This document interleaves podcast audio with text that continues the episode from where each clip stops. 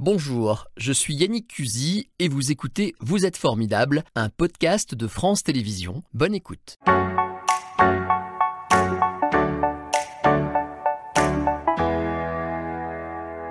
Bonjour Caroline Puig-Grenetier. Bonjour.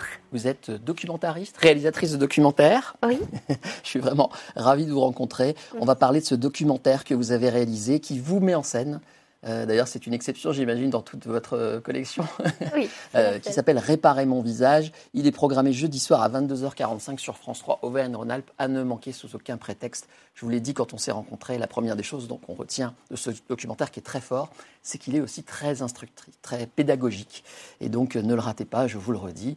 Tout est parti d'un accident, en tout cas pour ce documentaire, que vous avez eu avec un cheval, votre cheval, à Nevers, c'est ça? À 9h, oui. à Nevers, euh, qui a ce qu'on a fait ce qu'on appelle une ruade, c'est-à-dire un coup de, un coup de Ça. Oui. sabot, euh, qui a broyé la moitié de votre visage. Vous aviez quel âge à, cette- à ce moment-là? 52 ans. 52 ans, Oui. pratiquement mon âge. Euh, vous, évidemment, vous êtes transporté d'urgence à l'hôpital. Vous dites ne ressentir aucune douleur. Et malgré un diagnostic de dégâts évidemment considérable, la première chose que vous dites, c'est je veux parler une dernière fois à ma fille. Vous avez vraiment eu peur, j'imagine. Oui. Oui, oui, j'ai vraiment eu peur de, de partir en fait. Et, euh, et surtout, euh, j'ai eu peur de ne pas pouvoir dire euh, ce qu'on a à dire, je pense, quand on va partir. Voilà. L'être humain est, est prodigieux parce que vous n'aviez vraiment aucune douleur. La seule chose, c'était la famille. hein. Ah oui, oui, oui. Ah non, j'ai rien senti, strictement rien. C'était même rigolo d'ailleurs parce qu'après, euh, j'ai revu bien évidemment les pompiers qui sont dans le film, les vrais pompiers qui m'ont sauvée. Ils disaient, oh là là, elle est courageuse, elle se plaint pas, mais je, je sentais rien en fait. La, la seule chose, c'est que je sentais que je partais à juste titre et que il fallait absolument que c'était mes derniers messagers, c'était les passeurs en fait. C'était eux qui allaient passer euh, ce qu'il fallait que je transmette. Voilà. Alors vous plongez dans le coma. Euh, à votre réveil, vous, vous- éprouvez un sentiment très particulier. Vous êtes euh, entouré de votre famille, pour le coup. Et là, votre besoin, c'est écrire. Alors, mon besoin, enfin, d'abord, euh, je me réveille, je pense que c'est le plus beau jour de ma vie, clairement. Parce que quand on a pensé partir et que quand on se réveille et, et qu'on voit sa maman et sa petite Emma devant vous, après son papa Laurent qui est arrivé tout de suite, on se dit mais c'est génial. En fait, c'est génial. Je suis restée là. Et tout de suite, il faut qu'on fasse quelque chose de ça. Mais vous savez, il n'y a rien d'exceptionnel. Enfin, je pense que beaucoup de gens auraient aimé avoir la chance que j'ai eue pour pouvoir se dire bon bah maintenant euh, on fait encore plus quelque chose de sa vie. Euh, C'est à notre tour maintenant de, de transmettre aussi ce qu'on pourra transmettre pour euh, donner le goût de vivre euh, aux gens. Il y a, je ne sais plus quelle est la formule exacte, mais il y a une forme de proverbe qui dit euh, la, la- la vraie vie commence euh, une fois qu'on a compris qu'on en avait qu'une, c'est ça? Oui, un proverbe comme ça. Mais j'ai beaucoup la vie avant, donc je pense que ça a fait que continuer. En tout cas, vous l'avez vraiment euh, transformé cette expérience et on va le voir comment. Euh, on vous suit dans ce documentaire. C'est très précis, je le disais, très instructif parce qu'on va suivre ce que vous appelez un long voyage. Euh, un voyage en complicité. Vous avez avancé ensemble avec le corps médical, on peut le dire. Oui, tout à fait. Vous avez partagé toutes les infos. Tout à fait. Ouais. Et au départ, euh, je tiens même à dire que c'est une très très belle idée de la chaîne, euh, parce France que 3. de France 3, euh, avec Françoise Bar- Boissonnat et Aline Mortamé, qui ont été formidables et qui voulaient absolument que je sois dans le film. Et au début, moi, je disais, mais non, je voudrais juste rendre hommage aux chirurgiens, Ouais. euh, qui d'abord qui m'ont sauvée, euh, et puis à tout ce corps médical qui entre en scène au fur et à mesure des étapes. Et, euh, et je voulais surtout rappeler que c'était une, une euh, médecine magnifique qui était née pendant la guerre de 14 et qui avait évolué au fil du Effectivement, vous temps. l'abordez. euh, Et j'avais dans le envie de raconter ça. Et en fait, ben, on dit, il faut, voilà, il faut que ce soit euh, toi qui portes l'histoire parce que ça aura plus de poids. Ils ont Et eu je leur ai fait confiance. Aline Mortamé et Françoise Boissonnat, que je salue, puisque ce sont les patronnes, je les salue, elles ont eu raison. On va regarder un, extrait, un premier extrait de votre documentaire, où justement euh, Virginie Prade euh, et euh, le docteur Thomas Alix également expliquent que ça va pas être facile au début, évidemment, de ce long voyage. Regardez. On allait avancer ensemble et je voulais comprendre leur travail.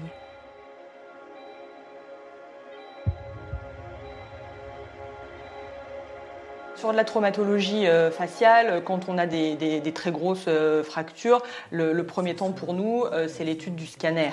Et ce qui va être intéressant, bah, c'est de regarder où est-ce que c'est cassé. Et nous, ce qu'on cherche surtout, c'est quelles sont les surfaces osseuses qui sont dures, sur lesquelles on va pouvoir venir s'accrocher.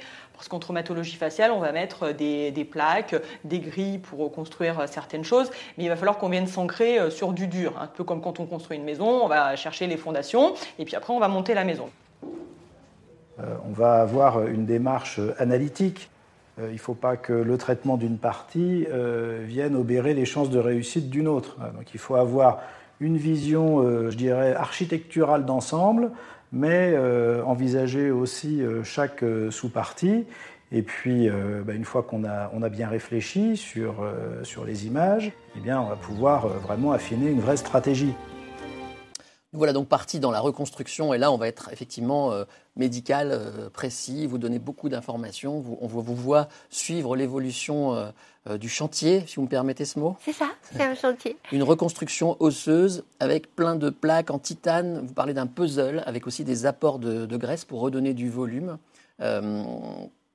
on vous voit euh, suivre ce travail d'orfèvre. Pourquoi vous avez tenu à voir les scanners? Il y a beaucoup de détails hein, dans le documentaire d'ailleurs, et vous-même, j'imagine que vous les avez réclamés au fur et à mesure. C'était vraiment une volonté? Alors le scanner, je l'ai vu une fois, j'étais avec ma maman d'ailleurs, qui s'est effondrée en disant, oh, enfin, parce que c'était vraiment, vraiment détruit. Et moi, j'ai regardé ça comme je raconte dans le film, comme quelque chose de complètement magique. J'ai dit, mais comment ils arrivent à faire ce travail incroyable? Mmh. Et c'est vraiment un travail d'artiste. C'est pour ça que je parle de travail d'orfèvre. Euh, Thomas Alix, qui était un chirurgien extraordinaire, auquel j'ai voulu rendre hommage parce qu'en fait, c'est important aussi de dire que au départ, je pensais vraiment partir. Je me suis réveillée après le déchocage, en phase 4, enfin en phase euh, un peu terminale, et je me suis réveillée. Et donc, j'ai pu discuter avec lui avant de partir au bloc. Et il m'a annoncé plein de choses, tout ça, l'œil parti, enfin bon. Et moi, le seul truc que je voulais, c'est être en vie, en fait. Le reste, euh, voilà.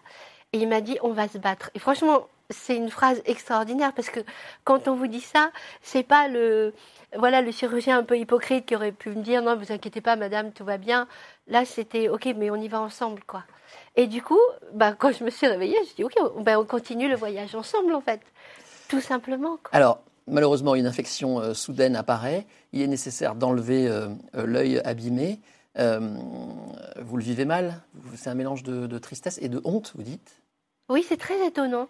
Je ne me suis pas compris à ce moment-là, parce que voilà, l'œil, franchement, il ressemblait plus à rien. Enfin, d'ailleurs, on le voyait même plus. Il était sous la paupière. Enfin bon. Et tout d'un coup, on m'enlevait un œil. Bah, de toute façon, il fallait l'enlever. Il voyait plus. ça pouvait être extrêmement dangereux. J'ai peur ce jour-là aux urgences. Et c'est la seule fois où, effectivement, ça m'a fait un peu mal. Pourquoi? Je peux toujours pas vous dire euh, aujourd'hui pourquoi, en fait. Trois années de patience, c'est une école de patience, en fait, hein, cette affaire-là.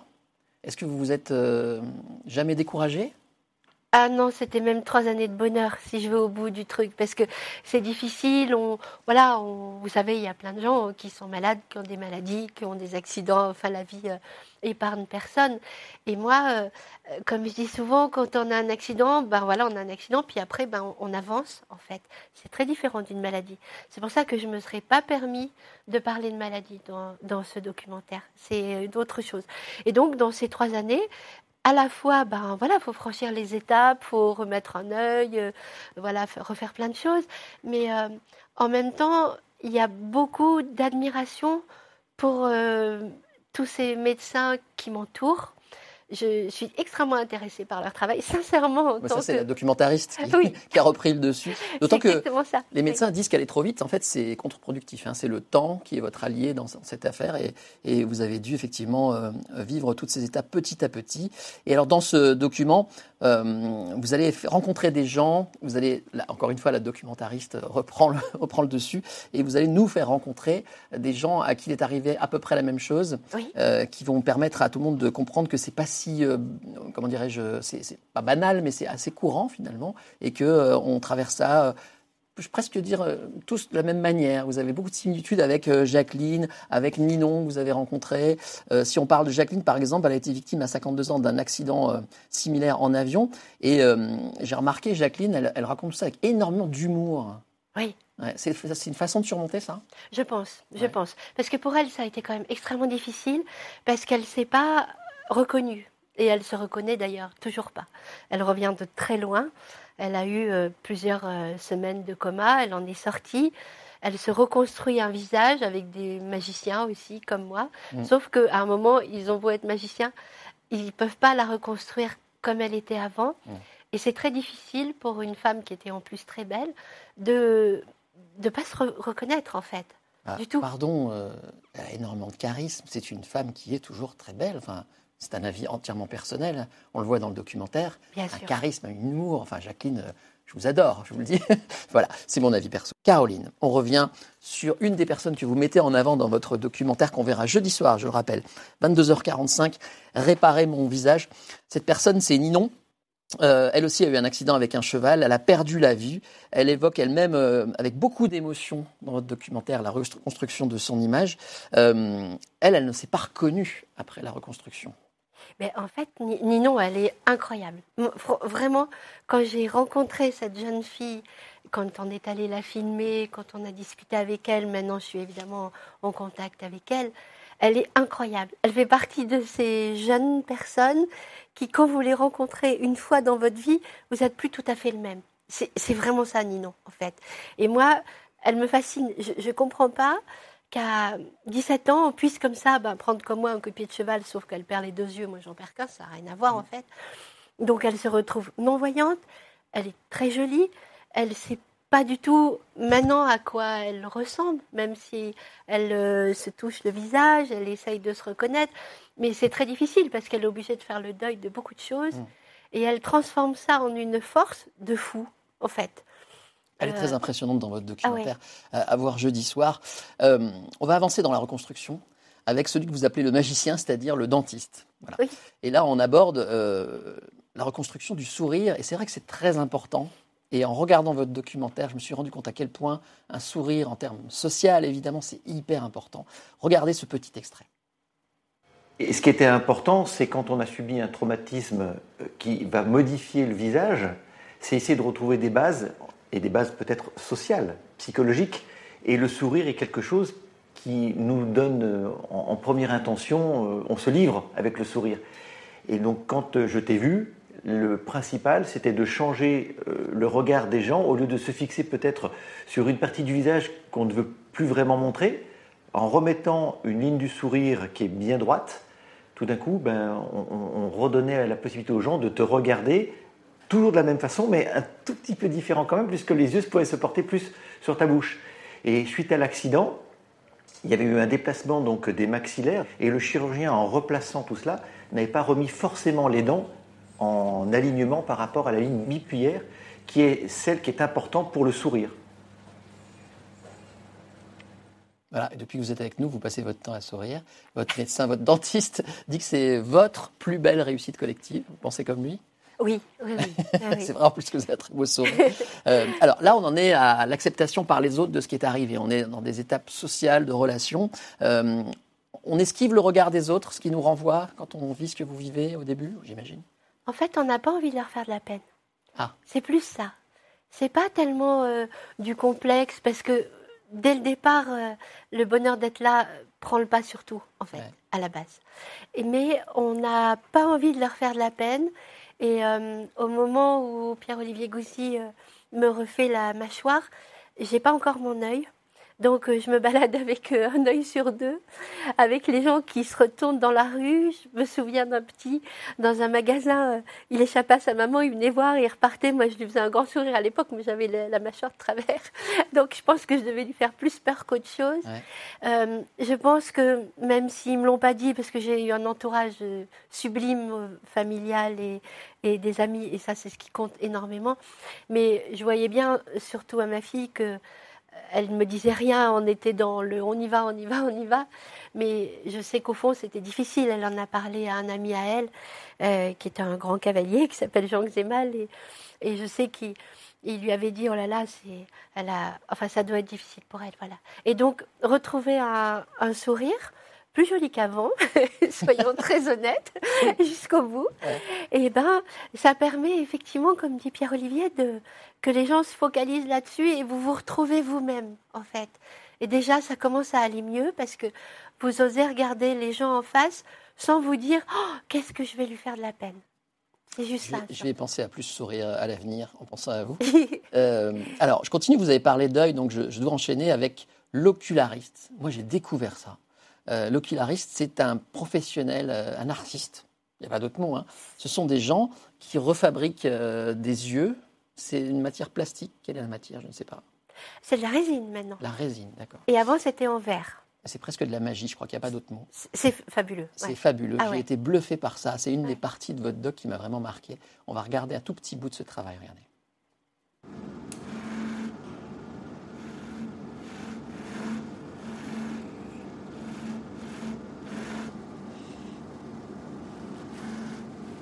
Et voilà, Caroline, prothèse toute propre.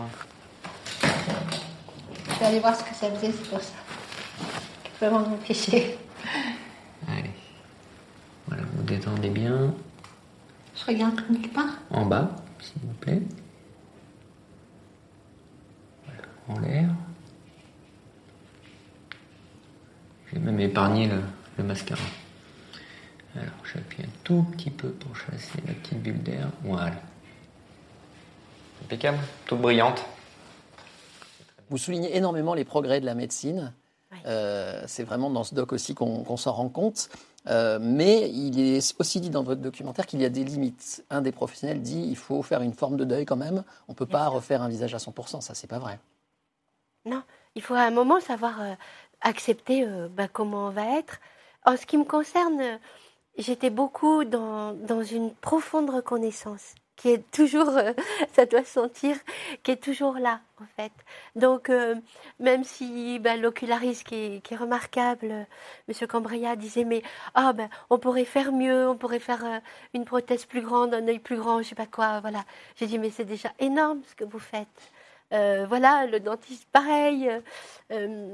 Thomas Alix, évidemment pareil. Euh, moi, je suis toute contente parce qu'il. C'est incroyable parce qu'en fait, vous ne vous plaignez pas, vous ne parlez jamais de vous en négatif, vous parlez toujours de ce que les autres vous apportent, de ce que vous pouvez donner aux autres. Vous êtes absolument fabuleuse. je voudrais quand même aborder deux, trois sujets avec vous très importants. Tout le monde m'a posé la question est-ce qu'elle refait du cheval? C'est évidemment, euh, vous dites c'est un animal somptueux, de tendresse, de caresse. Vous avez très vite pardonné, d'ailleurs Ninon aussi.